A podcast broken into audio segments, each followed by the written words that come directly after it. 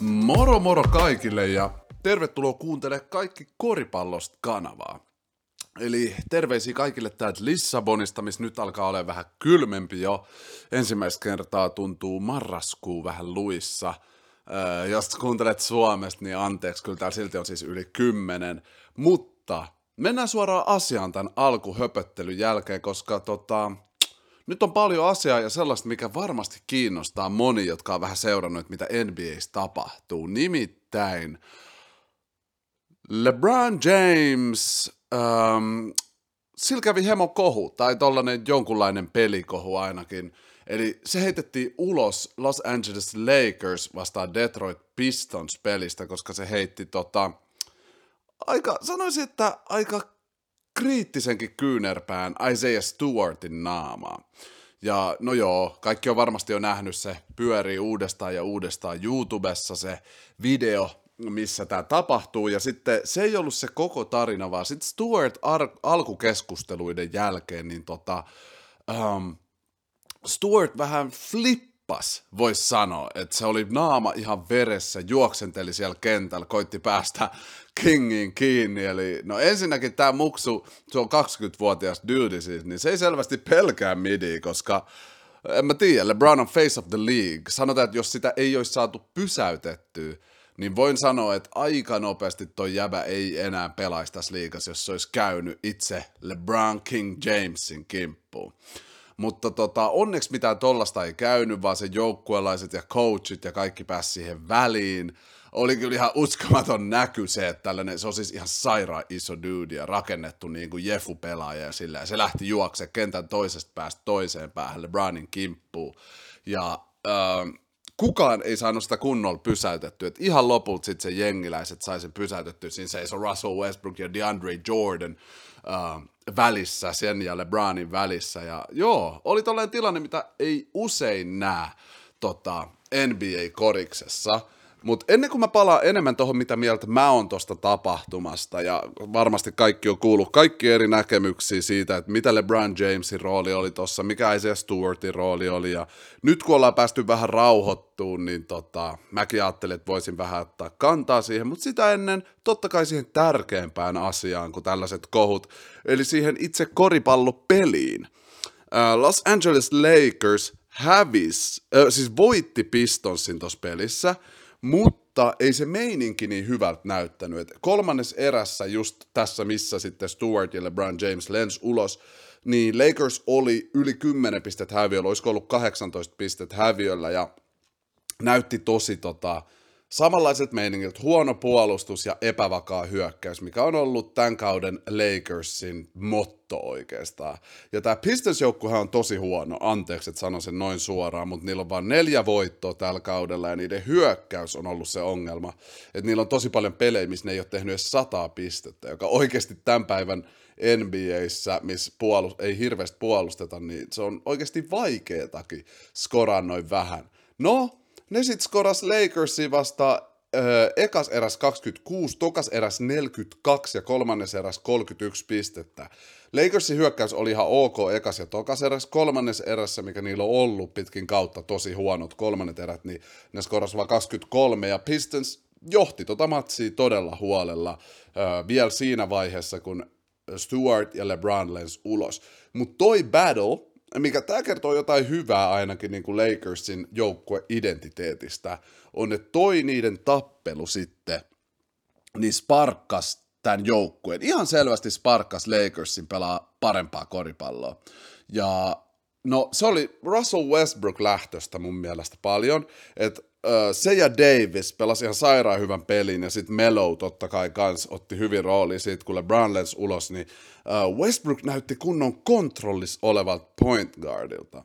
Sillä oli vain kolme turnoveria tuossa pelissä, mitä me nyt pitkin tätä kautta näissä podcasteissa lasketaan vähän, että kuinka paljon se Russell Westbrook loppujen lopuksi sitä palloa niin kuin, uh, turnoveraa, eli antaa vastustajille, kuinka monta riistoa siltä otetaan.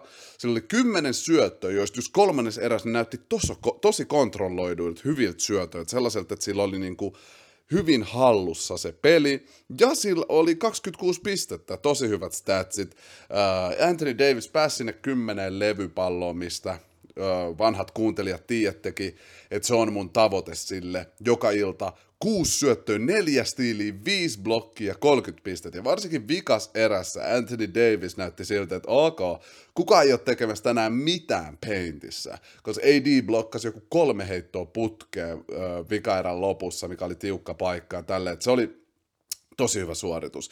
Meloulle 18 pistettä, heitti 5 8 kolkista sisään, heitti pelkkiä kolkkeja tuossa pelissä, mutta 5 8 very good stats. Ja mä haluan myös sanoa tuossa Russista, että se heitti 10 21 heitosta sisään, mikä on myös tosi hyvä, hyvä lukema ja tota, toi matsin loppu, eli kolmannen erän puolesta loppuun näytti sellaiselta, miltä tämä Lakersin peli kuuluiskin näyttää pitkin tätä kautta. Me ei olla nähty noita, on pieni sparkkeja, missä ne pelaat ole, mutta mulla tuli ainakin toivoa tosta. Ja nyt kun mä tätä äänitän keskiviikkona, niin Lakers on jo pelannut toisen pelin eilen yöllä Nixi vastaan, mutta palataan siihen kohta. Nimittäin tässä välissä nyt mennään vähän keskustellaan siitä kohusta. Eli Pistons-pelaaja on vaparilla, swishaa sen, Isaiah Stewart roikkuu LeBron Jamesin kädessä, mutta ei mitenkään erityisesti. Näytti ihan perus siltä, mitä NBA-vaparilla usein tapahtuu. Että pelaajat koittaa saada tilaa, saada hyökkäyspään ja puolustuslevy, niin siinä vähän väännetään käsiä ja tälleen.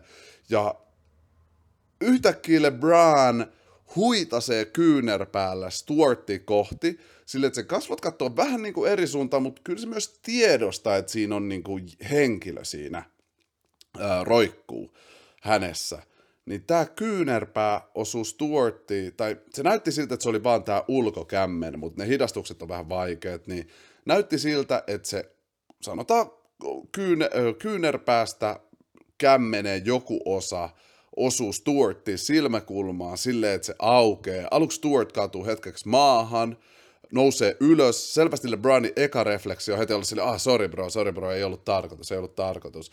Aluksi ne on sille kasvokkaan, jengi on vähän sille siinä ympärillä ja pitelee kiinni, mutta se on vielä semirauhallinen tilanne.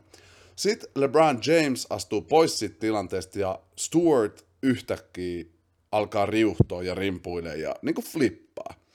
En tiedä liittyykö se siihen, että se huomasi, että sen silmä on auki ja paljon siitä tulee verta vai mikä se tilanne oli, että miksi se siinä vaiheessa vasta flippasi, sanoksi joku sille jotain tai whatever. Mutta se alkoi flippaa ja porukka siis piteli sitä kiinni. Russell Westbrook oli hauska, se kiersi sitä ympyrää ja koitti päästä lähelle Stewartia. Ja no mä haluan sanoa jo tähän, että kokonaisuudessaan, jos joku miettii, mikä mun stanse on niin kuin väkivaltaisuuteen, kaikkiin noihin juttuihin, niin mun faija sanoi mulle hyvin, kun mä olin ihan pieni ja se on stikannut. Että kun jonkun pitää käyttää fyysistä väkivaltaa, se tarkoittaa usein, että sen älyllinen kapasiteetti ei riittänyt äh, hoitaa sitä tilannetta. Et, no, ton voi sitten kukin ottaa ihan millä tavalla haluaa, mutta mä ainakin tykkään elää ton kautta, niin ei itse päädy äh, johonkin tilanteisiin joko ottaa pataan tai antaa pataan silleen, että siinkin voi olla kriittisiä seurauksia mullekin. Mutta joo, ei siitä elämän filosofiasta se enempää, vaan mennään tähän juttuun. Niin Russell Westbrook kiertää sitä ympyrää ja koittaa huudella Stewartille ja siinä tapahtuu hirveä kohu. Sitten yhtäkkiä Stewart on se coachille ja pelaajille, jengiläisille, jotka pitää siitä kiinni, että mä oon ok, mä oon ok, että päästäkää vaan irti. Sitten päästään irti, bah, se lähtee juokseen, koittaa päästä LeBronin luo, sitten taas kaikki tulee siihen väliin. Sitten jengi ottaa sen taas kiinni, koittaa ohjaa sitä pukkariin kohti. LeBron puhuu tässä vaiheessa tuomareiden kanssa, uh, ja Stuart uudestaan pääsee jotenkin irti kentän toisessa päädyssä. Tämä oli se niinku shokeraava, se hetki, mikä oli se, wow, että mä en ole nähnyt tällaista NBA-koripallossa, on kun tota, Isaiah Stewart juoksee sen kentän läpi, niin kuin, niin kuin härkä,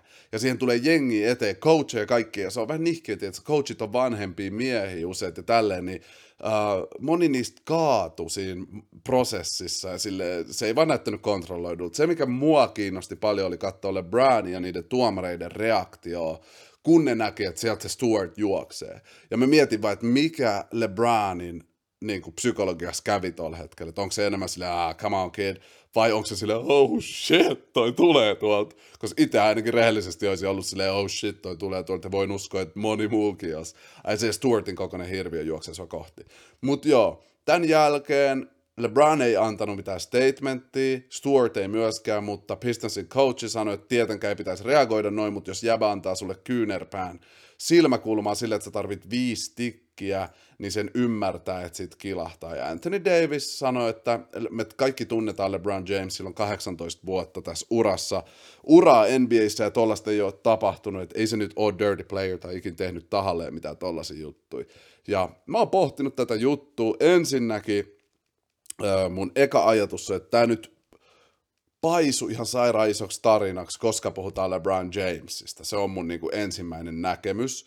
Uh, mutta siis kyllä tuossa kävi juttu. En mä oon nähnyt myöskään tuollaista riuhtasua LeBronilta ennen se kyynärpää. Se, mä en usko, että se oli niinku, että nyt aion antaa kyynärpään häntä naamaan, jotta häntä sattuisi. Vaan sellainen turhautuminen, flippaaminen, missä joku roikkuu sun kädessä ja sitten se vaan, äh, lopeta, päästä irti mutta sitten se osui sitä vahingosta naamaan, ja musta se kertoo se, siitä vahingosta, että se heti siihen perään on sille, oh sorry bro, sorry. Uh.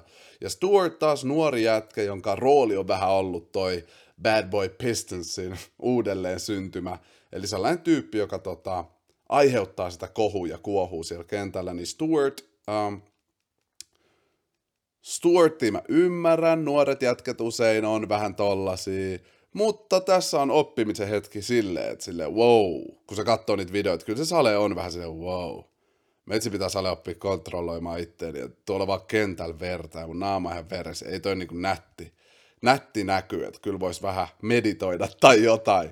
Mutta Uh, joo, ei siitä se enempää. Mun mielestä oli puol turha juttu. Molemmat pelaajat sai suspensions, LeBron yhden pelin, eli se ei pelannut tässä Knicks-pelissä, ja se Stuart kaksi peliä. Ihan ok, mun mielestä jengi vaan piti saada rankasui, kun se, näke, se tapahtuma oli niin iso, että jos se kyynärpä olisi osunut, niin mä en, ja mitään muuta olisi käynyt, niin mä uskon, että LeBron olisi saattanut saada yhden pelin pelikieltoa tai lentänyt vaan ulos tosta pelistä, ja muuten tilannet jatkettaisiin. Mutta joo, sellainen kohu sitten tapahtui NBAissä.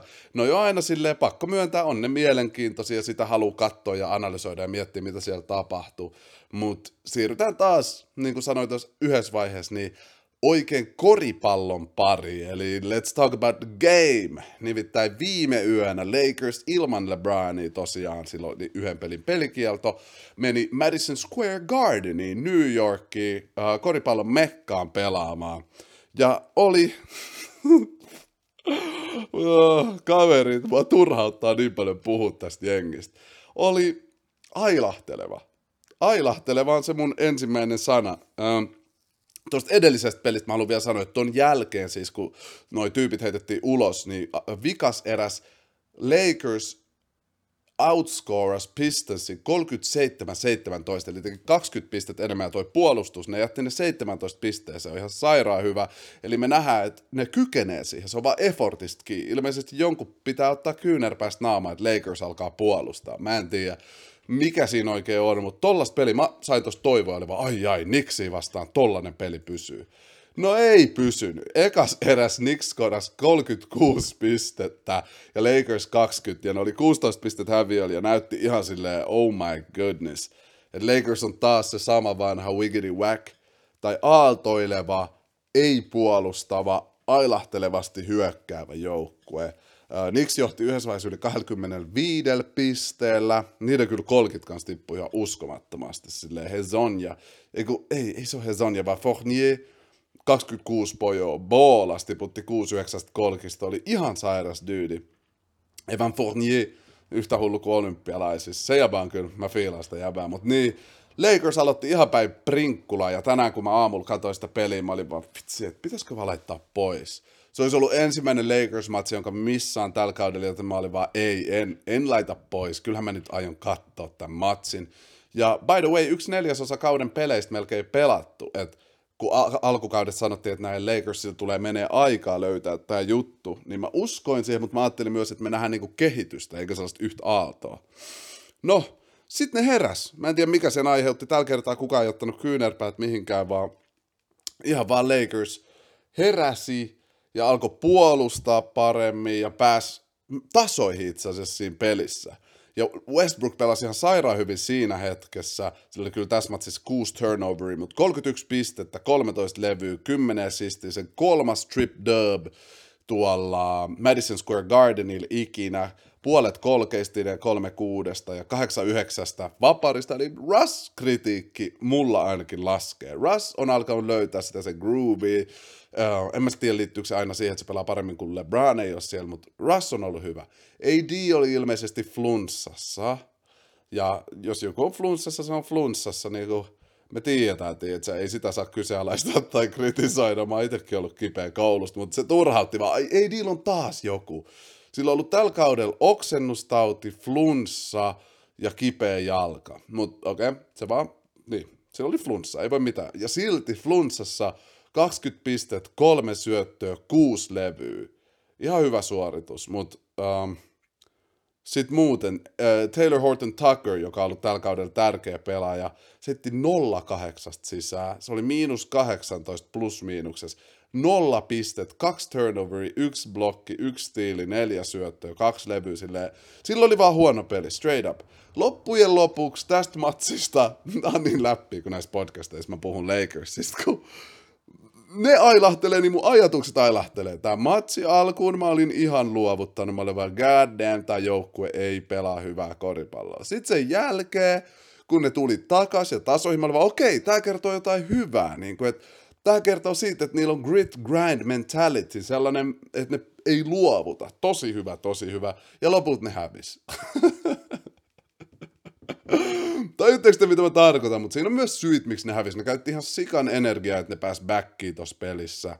Ja se lopulta ei sitten riittänyt äh, siihen loppuun, että äh, tämä yksi, mikä helkutti sen nimi oli, Nixin sellainen pelaaja, joka tota, se on kai aika nuorikin, joo, tämä Quickly, niin se heitti kaksi kolkkia, jotka bouncas sille neljä kertaa rimalla ennen kuin ne tippu ineen. Ja ne oli kyllä ne selän katkaisijat. Että jos ne ei olisi mennyt, Lakers olisi ollut täysin messis vielä tässä pelissä. Mutta eipä tällä kertaa ollut, vaan ne hävis lukemin 106-110 ja tällä hetkellä niillä on 10 tappioa, 9 voittoa, eli oh my god ehkä ne nojautuu liikaa LeBroniin, että kun se ei ole paikalla, niin ei näytä noita voittoja hirveästi tulevan, mutta en mä tiedä oikein mitä sanoa Lakersista. Ailahteleva on se eka juttu, mikä tulee mieleen, että ehkä jossain vaiheessa lähtee soljumaan enemmän kuin vesi.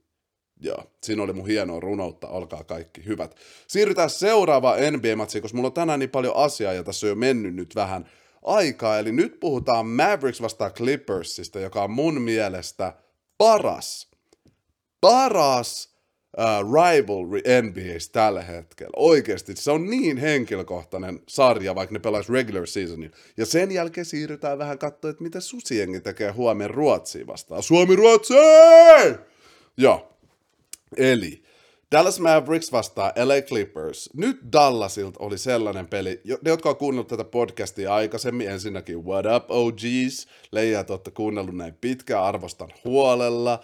Sunnuntaina tämän podcastin kuuntelut ylitti tuhat kuuntelijaa Spotify ja 3000 YouTubessa. Mä kiitän teitä niin huolella. Kiitos OG, kiitos uudet kuuntelijat. Mä arvostan ihan huolella. Vitsi, tästä on tullut kivaa. Mä vaan, mä vaan rakastan puhua korista ja kuunnella teidän näkemyksiä siitä. Mä hymyilen täällä ihan korvasta korvaan. Niin, uh, Dallas Mavericks. Ensimmäistä kertaa mä näin niiltä sellaista tiettyä kipinää, mikä teki niistä mielenkiintoista katsottavaa.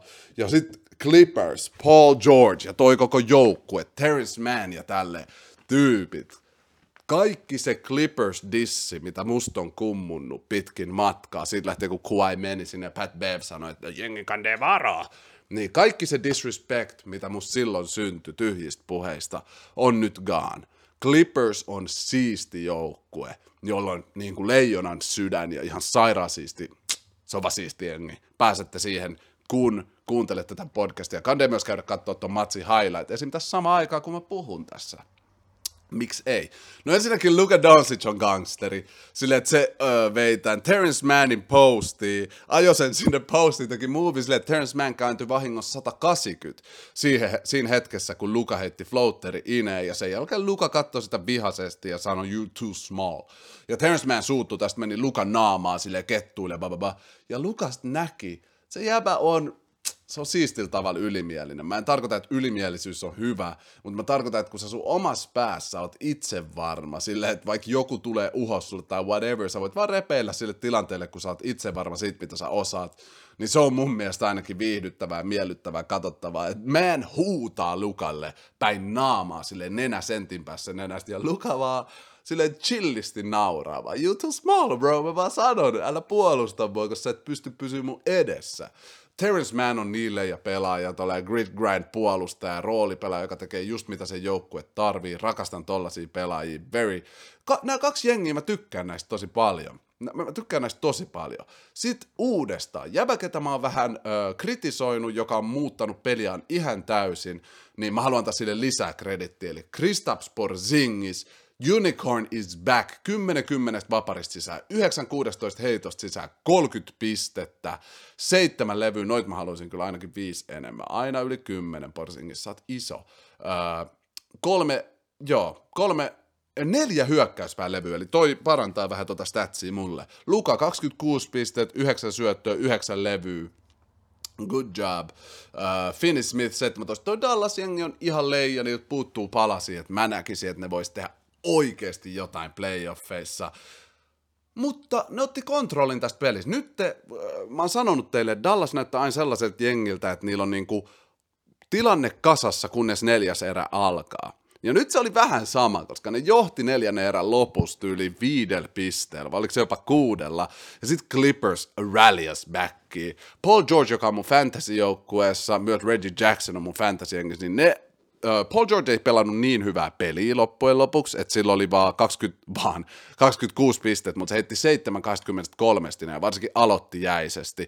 Yksi kuudesta kolkista sisään tiedetään, Paul George on paljon tätä parempaa, parempi pelaaja, mutta se korvasi sen silleen, että kun oli 1,2 sekuntia jäljellä pelikellossa ja Dallas johti kolmen, Paul George saa syötön kulmassa Dallasin puolella, pallos ei saa sitä kunnolla käteen, asettelee sen paremmin se käteen, ottaa stepbackin, kääntö stepbackin kolkille, ineen, ihan sairas. Käykää katsoa vaan noin highlightit, toi on vaikea selittää, mitä se kävi, ja peli meni jatkoajalle. Mä olin vaan, siis 12 sekuntia, kun oli jäljellä, se oli varma, että Dallas vie, mutta tämä grid, grind, mä rakastan grid grindia, mä rakastan joukkueet, joka ei luovuta, vaikka kaikki näyttäisi epätoivoiselta. Ja selostajatkin oli jo sille, ah damn, että, että tämä Dallasin yksi parhaista vapariheittäjästä, kuka se olikaan?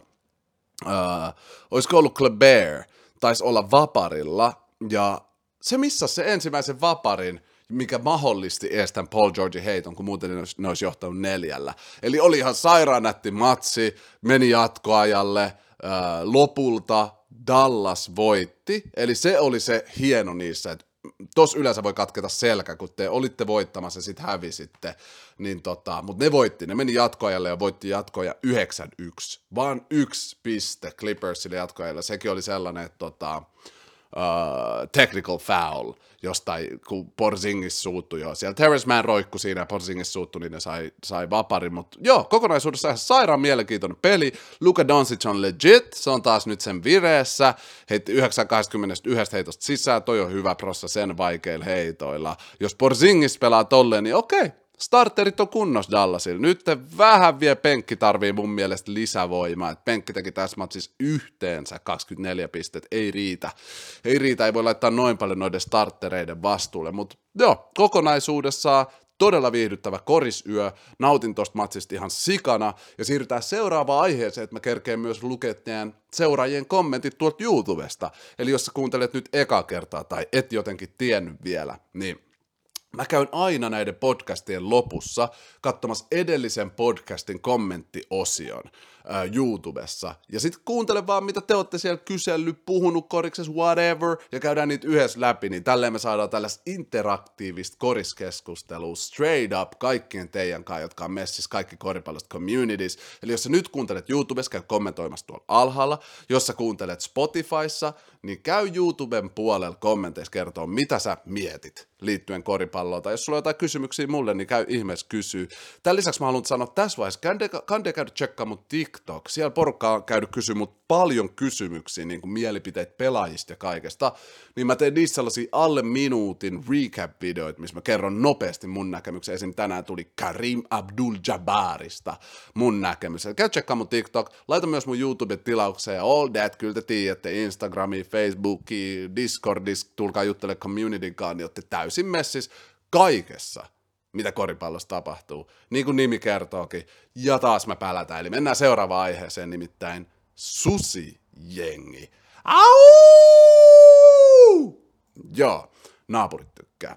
Eli huomenna pelataan MM-kisa karsintapeli naapurimme, rakasta naapurimme Ruotsiin vastaan. Eli huomenna kello 19. Toi Vissin kertoo mulle Portugalin ajan, eli sit se on kello yhdeksältä Suomessa. Ö, mulla on suunnitelma. Huomenna, kun toi matsi alkaa, kaikki Twitchiin, kaikki koripallos, Twitch, tehdään kisakatsomu, katsotaan kun Susi Jengi vie Ruotsin, let's do it, let's do it, eli kaikki vaan messiin, katsotaan Suomi-Ruotsi peliä tota, yhdessä huomenna kello 19 Portugali-aikaan, mikä on kello 9 Suomen aikaan. Tulkaa sinne vielä kerran, kerran, kerran twitch.tv kautta kaikki koripallosta. Onko se twitch.tv? Kyllä se mun mielestä on. Joo, twitch.tv kautta kaikki koripallot, tyypit. Niin tota, katsotaan Suomi-Ruotsi yhdessä. Tää on niin leija, let's do it. Ja katsotaan vähän mitä uutisia päivänä ennen matsia on. Mutta myös mä haluan sanoa, että näitä qualifier-matseja, näitä karsintapelejä on enemmänkin. Eli sunnuntaina pelataan kello 17 Portugalia, eli 7 Suomi-Kroatia. Ja toi olisi kyllä kiva viedä, koska Kroatia on kova, kova joukkue. Ja sitten öö, ne onkin siinä ne karsintamatsit tässä vaiheessa. Eli nyt tällä viikolla kannattaa tota, keskittyä susiengin tekemisiin ja kannustaa koposet ja haffit ja koko tiimi voittoon noista peleistä. Mutta huomenna tehdään se yhdessä tuolla tota, Twitchissä. Eli nähdään Twitchissä, people. Katsotaan nyt näitä uutisia päivänä ennen matseja. Sitten mennään teidän kommentteihin. Eli torstai-illan isännällä Ruotsilla kasassa kaikkien aikojen joukkue. Eli ilmeisesti Ruotsi on nyt, koska Ruotsi ei ole ikinä ollut mikään niin legit jengi koriksessa, tai ei se ole niinku, tämä ei ole niinku lätkä, lätkä Suomi-Ruotsi ihan taitotasolta, I'm sorry. Niin, 2010-luvun arvokisa-karsinnoissa pettymyksien tietä kulkenut Ruotsi on kaikessa hiljaisuudessa koonnut marraskuun MM-karsintoihin kenties kaikkien aikojen parhaan maajoukkueensa. Ruotsilta löytyy kokoa, taitoa ja kokemusta jokaiselle pelipaikalle. Ja villinä korttina esiin voi myös nostaa öö, joukkueen neljän päävalmentajan järjestelmän. Okei, okay, joo, I'm scared, I'm scared. No ei, Topias Palmi sanoo, kun juna lähtee oikeaan suuntaan, meitä on vaikea pysäyttää. True that. Tota, siis silloin kun Susiengi pelaa sitä omaa korista jotenkin siellä on se confidence ja se koko juttu, niin voi kyllä sanoa, että ei Ruotsilla chanssi siinä vaiheessa. I'm sorry, mä sanon vaan. Ja sanon myös siellä, äh, po, siellä tota, kisakatsomassa, eli tulkaa sinne juttelemaan, jos teillä on samoja näkemyksiä tai eri näkemyksiä, let's go. Ja myös käykää tuolla kommenteissa kertomassa nytte, että mitä mieltä te ootte, mitä Suomi tekee tuossa huomisessa matsissa, tuleeko helppo voitto, vaikea voitto, score-veikkauksia, all that. Äh, Sasu Salinkin sanoo, Suomi-Ruotsi-otteluissa on aina spesiaalitunnetta.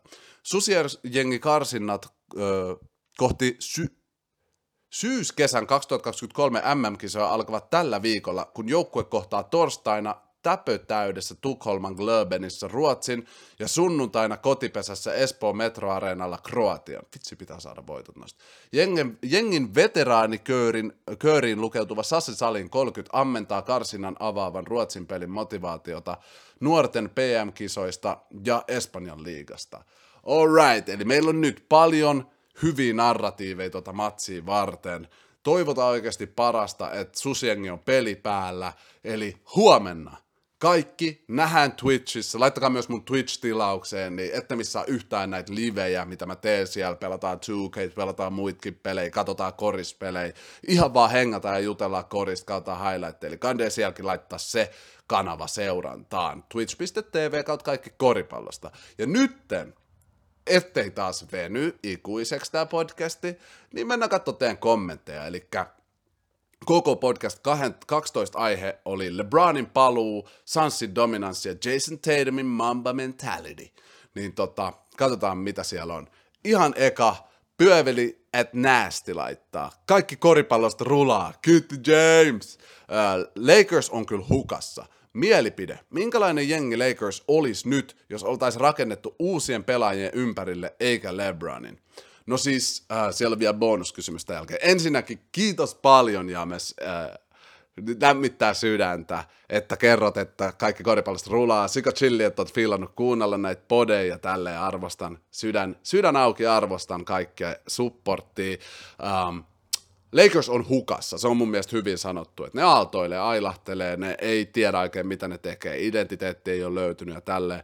Uh, mielipide, minkälainen jengi Lakers olisi nyt, jos oltaisiin rakennettu uusien pelaajien ympärille eikä LeBronin. Okei, okay, no tähän tarvii vaan spekulaatio, koska me ei voida tietää, olisiko nämä pelaajat kasvanut sellaisiksi. Mutta okei, okay. sanotaan, että niillä olisi yksi mestaruus vähemmän, koska ne ei olisi voittanut Bubble-mestaruutta silloin, kun ne nyt LeBron ja AD kanssa voitti. Mutta mietitään vähän niitä pelaajia, jotka sieltä on lähtenyt. Jordan Clarkson, Larry Nance Jr., Julius Randle, Lonzo Ball, Brandon Ingram, tossa on jo starting five, tai tossa on niinku viisi pelaajaa, jotka tällä hetkellä pelaa ihan sairaan kovalla tasolla. Six Man of the Year, Most Improved Player, hullu point guard Bullsis, uh, Julius Randle Ball, sille ainakin noi pelaajat pysty kasvaa sellaiseksi, mitä, mitä niistä ei nähty Lakersissa, ja ne treidattiin pienemmällä hinnalla tai arvolla kuin mitä ne on kasvanut, miksi ne on kasvanut nyt. Mä rakastan itse joukkueet, jotka on rakennettu just silleen draftäämällä ja nuorista äijistä, niille on annettu mahdollisuuksia ja niille on annettu niinku uskoa ja ne vastaa siihen. Uh, mä mietin nyt tämän sun kysymyksen silleen, että sitä ei olisi rakennettu LeBronin ympärille, eli LeBron ei olisi ikin tullut sinne, niin mä uskon, että tämä Lakers-jengi olisi sellainen nouseva, tosi hyvä joukkue, Bullsin tyylinen joukkue tällä hetkellä. Että niillä olisi ainakin paljon sitä star power tähtivoimaa, ja Uh, kyllä se mestaruus olisi tulevaisuudessa. Nyt vaan, e, ei voi sanoa, että ne teki väärän ratkaisun myöskään, koska ni, nyt niillä on se mestaruus. Legitly niillä on mestaruus ja mahdollisuus seuraavat kaksi vuotta ainakin myös voittaa se, koska ei unoheta sitä, ja mä en halua hirveästi puhua siitä, koska mä toivon, että se ei käy, mutta Russell Westbrook on tässä vaiheessa tosi hyvä trade piece ja Melo myös. Niin kuin, että ne on sellaisia pisseet, LeBron tunnetaan siitä, että kesken kaudenkin saattaa tulla isoja uusia muutoksia. Ö, tiedä sitten, käykö silleen tällä kaudella, toivottavasti ei, toivottavasti ne löytää groovin. Mutta mennään sun bonuskysymykseen, eli pyöveli, että näistä laittaa myös bonuskysymys. Sinä vs. Näästi, 1 vs. 1, seitsemän pisteeseen. Paljon päättyy ja kumpi vie? Tee James. No ainakin näistä on laittanut huolella duuni ineen, sen mä oon niinku huomannut. Tai jäbä on motivoitunut koriksen pelaaja, treenaaja ja tota, tosi hyvä. Me 1 vs 1, 1 vs 1 ei ole ihan mun se, missä kaikki mun skillit tulee, eli äh, syöttäminen on yksi juttu, mitä mä rakastan hirveästi, mutta sanotaan, että koska 1 vs 1, niin meitsi voittaa 7-3. And that's really how I feel. Kiitos sun kysymyksistä, pyöveli ja näästi. Uh, toi yksi vasta ykkönen pitää sitten katsoa kesällä ja tehdä sitten ehkä jaksoakin tänne YouTuben puolelle. We'll see. Seuraava kommentti. Mara. Tsekkasin tos just, että Curry olisi loukkaantunut. Toivotaan, että nopea juttu ja pääsee takas kokkaa podi taas. Kiitti paljon Mara ensinnäkin rakkaudesta, arvostan huolella. Vitsi, te olette kivoja tyyppejä. Oikeasti se fiilis, kun puhuu jostain, mitä rakastaa, ja sitten porukka tulee vielä sanoa, ai jai, sä teet tota hyvin, niin se on vaikea kuvailla. Se on vaikea kuvailla. Tehkää ihmiset niitä juttuja, mitkä tuntuu hyvältä, koska yksi, yksi sellainen, no ensinnäkin se fiilis vai tykkää tehdä on jo lahja. Ja sitten yksikin sellainen hyvä kommentti siihen, kun sä teet jotain, mistä oikeasti tykkää. It makes you feel really good. Tota, Uh, joo, Curry oli loukkaantunut. Eiköhän se nyt oli jo back. Mikä se olikaan, joku nilkka tai joku. Mä en niin paljon ole lukenut tosta jutusta, mutta käykää ihmeessä kommentoimassa tietäjät, että mikä Curryllä oli. Mun mielestä mä luin jotain, että se tulee pian back, että se on enemmänkin vähän sellainen säästely sivussa oleminen kuin sellainen, että sillä olisi kunnon vamma. Että jos playoffit olisi päällä, niin se olisi pelannut. Se oli ainakin mun käsitys. Kiitti paljon sun kommentista, Mara. Elias Oksan laittaa, miten näet Ja Morantin tulevaisuuden NBS, MVP-tason point guard, tulevaisuuden dude ja mikä tärkeintä, mun tulevaisuuden lempipelaaja. Kun Russin on aika ripustaa kengät, mä sanon tätä aina, niin Ja Morant got next. Se, sen pelityyli, sen intensiteetti, sen confidence, sen hiukset. se on vaan niin monella tavalla leija jäbää. Jamorantin tulevaisuus on kova, All-Star vähintään, MVP-tason pelaaja mun näkemyksestä. Toi kehitys, minkä se otti tämän kauden, niin kuin tänä kesänä, on kertova. Okei, okay, tämä jäbä laittaa duuniin, ja vaikka se on 20 ja miljonääri, niin kuin se kertoo jostain. Okei, okay, Rasmus, ö, kiitti sun kommentista myös Elias Oksanen. Arvostan huolella. Jäbälle kyllä tulee nyt shout out! Koska tuntuu, että Elias Oksanen on ollut usein näissä kommenteissa, eli arvostan huolella, kiitos paljon. Rasmus Jyrkkänen laittaa, milloin uutta podia, nämä on ihan sairaan hyviä. Hei, tässä mä just tätä nauhoitan, veli, tänään se tulee. No ei, siis joo, eli nyt tulee uutta podia. Mulla aina välillä tulee parin kolmen päivän taukoi silleen vaan, että mä kasaan vähän mun ajatuksia ja mietin kaikki juttuja, ja sitten näistä podeista tulee niin kuin parhaita mahdolliset. Mä oon huomannut, että jos mä teen joka päivä, niin saattaa olla, että sinne ei tule niin, kuin niin hyvin kasatusti sitä infoa. Nyt tää kyllä venyy kanssa tää podi, että pitää vähän miettiä kuin usein, mutta no, tänään tämä tuli. Kiitti kysymyksestä Rasmus ja kiitos kehuista kans. Otto Kytömäki laittaa, ah, taas, shout out! Otto Kytömäki on usein täällä kommenteista, arvostan huolella, OG. Colin Sexton on ilmeisesti poissa loppukauden. Mitä mieltä oot? Miten tulee vaikuttaa Cavsiin? Onko se loppukauden poissa?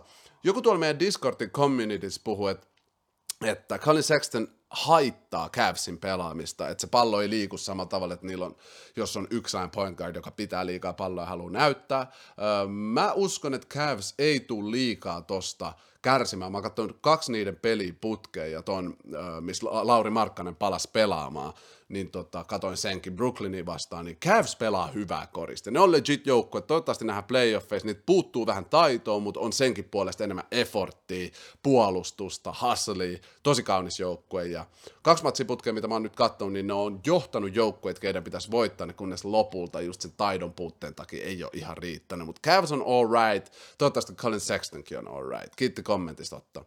Veeti Salminen laittaa. Mutta Lakersilla ei mun mielestä ole vielä mitään menetetty, kun ollaan 9 ja 9, eli tällä hetkellä 90 rekordissa, kun taas Bucks, mitä kukaan ei juurikaan huomioi, että ne on 9 ja 8 rekordissa. Jostain syystä Lakers tuntuu mulle eriltä kuin Bucks. Kun mä katson Bucksia, se liittyy mun mielestä paljon loukkaantumisia, Chenzo ja tälle, ja me ollaan nähty jo Bucksin toi spesifi joukkue pelaamassa hyvää korista pitkään putkeen. Mutta taas Lakersin tässä jengissä me ei olla oikein nähty, että miltä toi voi näyttää parhaimmillaan. Ehkä sellaisia sekunteja niin kuin Pistons-pelin vikaerä, mutta muuten mä en ole nähnyt, ne ailahtelee liikaa. Siksi musta tuntuu, että niistä puhutaan enemmän myös sen takia, että LeBron James on siellä ja se on LA, Los Angeles, niin kaikki puhuu Hollywoodista totta kai, mutta kyllä ihan hyvä pointti veeti, että ehkä tässä ei ole hätää vielä, toivotaan, että ei ole hätää, mä haluan, että ne voittaa mestaruuden, mutta mulla on varmempi fiilis Bucksista siltä, että jos nyt tulisi playoff-sarja Bucks Lakers, niin mä bettaisin kaikki mun rahat ja vielä silmämunankin tolle tota, Bucksille ihan ylös alas. Siksi musta tuntuu, että porukka ei niistä niin paljon huolehdi. Kiitti kommentista Veeti. Niko Lindgren laittaa, hei, oli pakko kysyä, että mikä on koriksessa tärkein pelipaikka? Mistä tehdään eniten pisteitä siis? No, tuossa on kaksi eri kysymystä, veli, koska tärkein pelipaikka ei pakosti ole se, mistä tehdään eniten pisteitä. Mä sanoisin, että tärkein pelipaikka koripallossa on point guard, eli pelin rakentaja. Se jääbä, jolla on pallo eniten kädessä, ja se tekee kaikista sen ympärillä parempi, kun se tietää, mistä ne sen jengiläiset on hyvin tekee korei. Mihin isot miehet kannattaa saada postaa, mistä porukka saa heitot sisään, minkälainen... Ra- se point guard on vaan selkeästi tärkeä. Se on vähän niin kuin jenkkifutiksesta quarterback, eli se, joka rakentaa koko pelin. Mutta eniten pisteitä tämän päivän koriksessa mä uskoisin, että shooting guard paikalta, eli isompi takamies, toinen takamies, ähm, äh, sitä paikkaa Jordan pelasi, sitä paikkaa Kobe pelasi, sitä paikkaa suurin osa näistä, Zach Lavine ja näistä pelaajista, jotka niinku osaa heittää, mutta on myös räjähtäviä pelaa, ja ne usein on sitten ne, jotka pyydetään eniten pisteitä pelissä. Mutta toi on vaikea sanoa tämän päivän koriksessa, kun kaikki on niin monipuolisia, että enemmän se liittyy pelaajien taitoihin, kuin siihen, että missä paikalla ne pelaa, että, että mistä tehdään eniten pisteitä. Esimerkiksi James Harden parhaimmillaan, kun se teki pisteitä, oli shooting guard. Kevin Durant on aina ollut small forward, eli kolmospaikan pelaaja, ja se vaihtelee sen taidon mukaan enemmän kuin minkään muun. Kyrie Irving on point guard, uh, ainakin oli Cavsissa, mutta se teki eniten pisteitä siellä, muistaakseni. Eli tota, Joo, tosi hyvä kysymys, Niko, ja tuohon voisi syventyä vielä paremminkin, jos tämä podcast ei olisi jo venynyt näin helkotin pitkäksi. Touko Lokki laittaa, voisitko puhua Melo Baalista? Se on yhtiin mun lempipelaajia. Sama, se on mun top kybäs lempipelaajista, tykkää huolellisen swaggerista, ja mä oon paris podis jo puhunut siitä, että mä uskon, että sen tulevaisuus on siellä John Morantin, Luka Doncicin kanssa siellä liigan parhaimmista, ja niistä tullaan puhua tulevaisuudessa, niin kuin nyt puhutaan LeBronista ja KDstä. Mä en tiedä ihan vielä missä järjestyksessä, mutta mä näen, että Melo sen itsevarmuudella ja halulla oppia tulee olemaan todella kova pelaaja NBA's tulevaisuudessa. Atte KK laittoi, isoin what if in NBA history? Wow, hyvä kysymys Atte. Isoin what if on, että jos Melo olisi draftattu Pistonsiin 2003, tämä Pistons-joukkue voitti mestaruuden 2004, minkälainen superjoukkue se olisi, koska niillä oli puolustushallus, Melo ei ollut tunnettu puolustuksessa, olisiko sen mentaliteetti muuttunut, siellä oli Rashid Wallace, Ben Wallace, siellä oli uh, Tayshaun Prince, toi oli second coming of bad boy Pistons, toi oli leija joukkue, jos Melo olisi mennyt sinne eikä Denveriin, mä uskon, että voitaisiin nähdä aika erilainen supertähti pelaaja. Ei voi tietää. Mikä on teidän mielestä isoin what if? Kertokaa ihmeessä kommenteissa. Mä haluan ottaa kantaa näihin kaikkiin. Greg Oden ykköspikki oli myös mielenkiintoinen, mutta ei mennä siihen nyt se enempää. Mikael Heinonen laittaa, mitä mieltä olet Houstonin tilanteessa? Rehellisesti en ole seurannut niitä niin paljon, mutta se mitä olen seurannut, että lupaava. Lupaava tulevaisuus. Odotetaan viisi vuotta, niin ne, ne voi olla taas jossain, mistä puhutaan toi ei onnistunut, toi James Harden experiment, ne pääs aika pitkälle, ja silloin kun Chris Paul oli siellä, niin ne melkein biittas Golden Statein, jossa oli tää jossa oli tämä tota, Kevin Durant, eli siinä oli lähimpänä mestaruut sen jälkeen, kun Hakim the Dream Olajuwon lopetti, siellä voitti kaksi mestaruutta siinä välissä, kun Jordan jäi eläkkeelle hetkeksi, niin tota, joo, mä uskon, että niillä on kasvu, noususuhdanne ja toivotaan niille parasta. Veeti laittaa, kerro sun top 5 underrated pelaajat tällä hetkellä. Vitsi, oh, top 5 underrated tällä hetkellä. Tämä on tosi vaikea kysymys. Um, sanotaan vaikka Trey Young, koska siitä ei ole nyt puhuttu paljon yhtään, koska Atlanta ei mene niin hyvin, ja mä itse aliarvioin sen yhdessä vaiheessa. Uh, sanotaan Russell Westbrook, koska jengillä tuntuu olevan vaihe sikan vihaa häntä kohtaan. Um, Clay Thompson, koska musta tuntuu, että porukka ei ihan osaa arvostaa, kuinka tärkeä se sitten loppujen lopuksi on Golden Stateille. Musta se on supertähti, joka näyttää tähdeltä, mutta oikeasti se on niin iso osa, ja me tullaan näkemään se, kun se tulee takas tonne Golden State on mestari, guys. Mä en, mä en tiedä, mitä muut sanoo. Uh, sitten vielä kaksi pitää keksiä. Herra jestas. Underrated, underrated. No, Alex Caruso on mun mielestä tähti, mutta sellaisissa asioissa, mistä ei nähdä statseja, joten se ei saa sitä kunnioitusta siitä.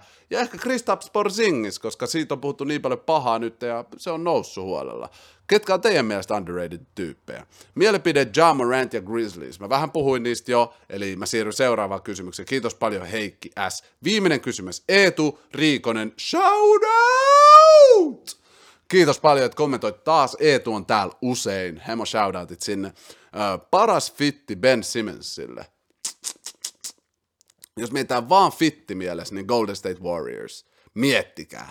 Jos vaikka Draymond treidattaisi Ben Simmonsiin, point guard ja samalla small forward Ben Simmons, uh, Steph Curry, Clay Thompson, toi, toi koko jengi olisi ihan sairas. Paras fitti olisi Golden State, kun sit sitä se heittotaito ei oikein tarvittaiskaan.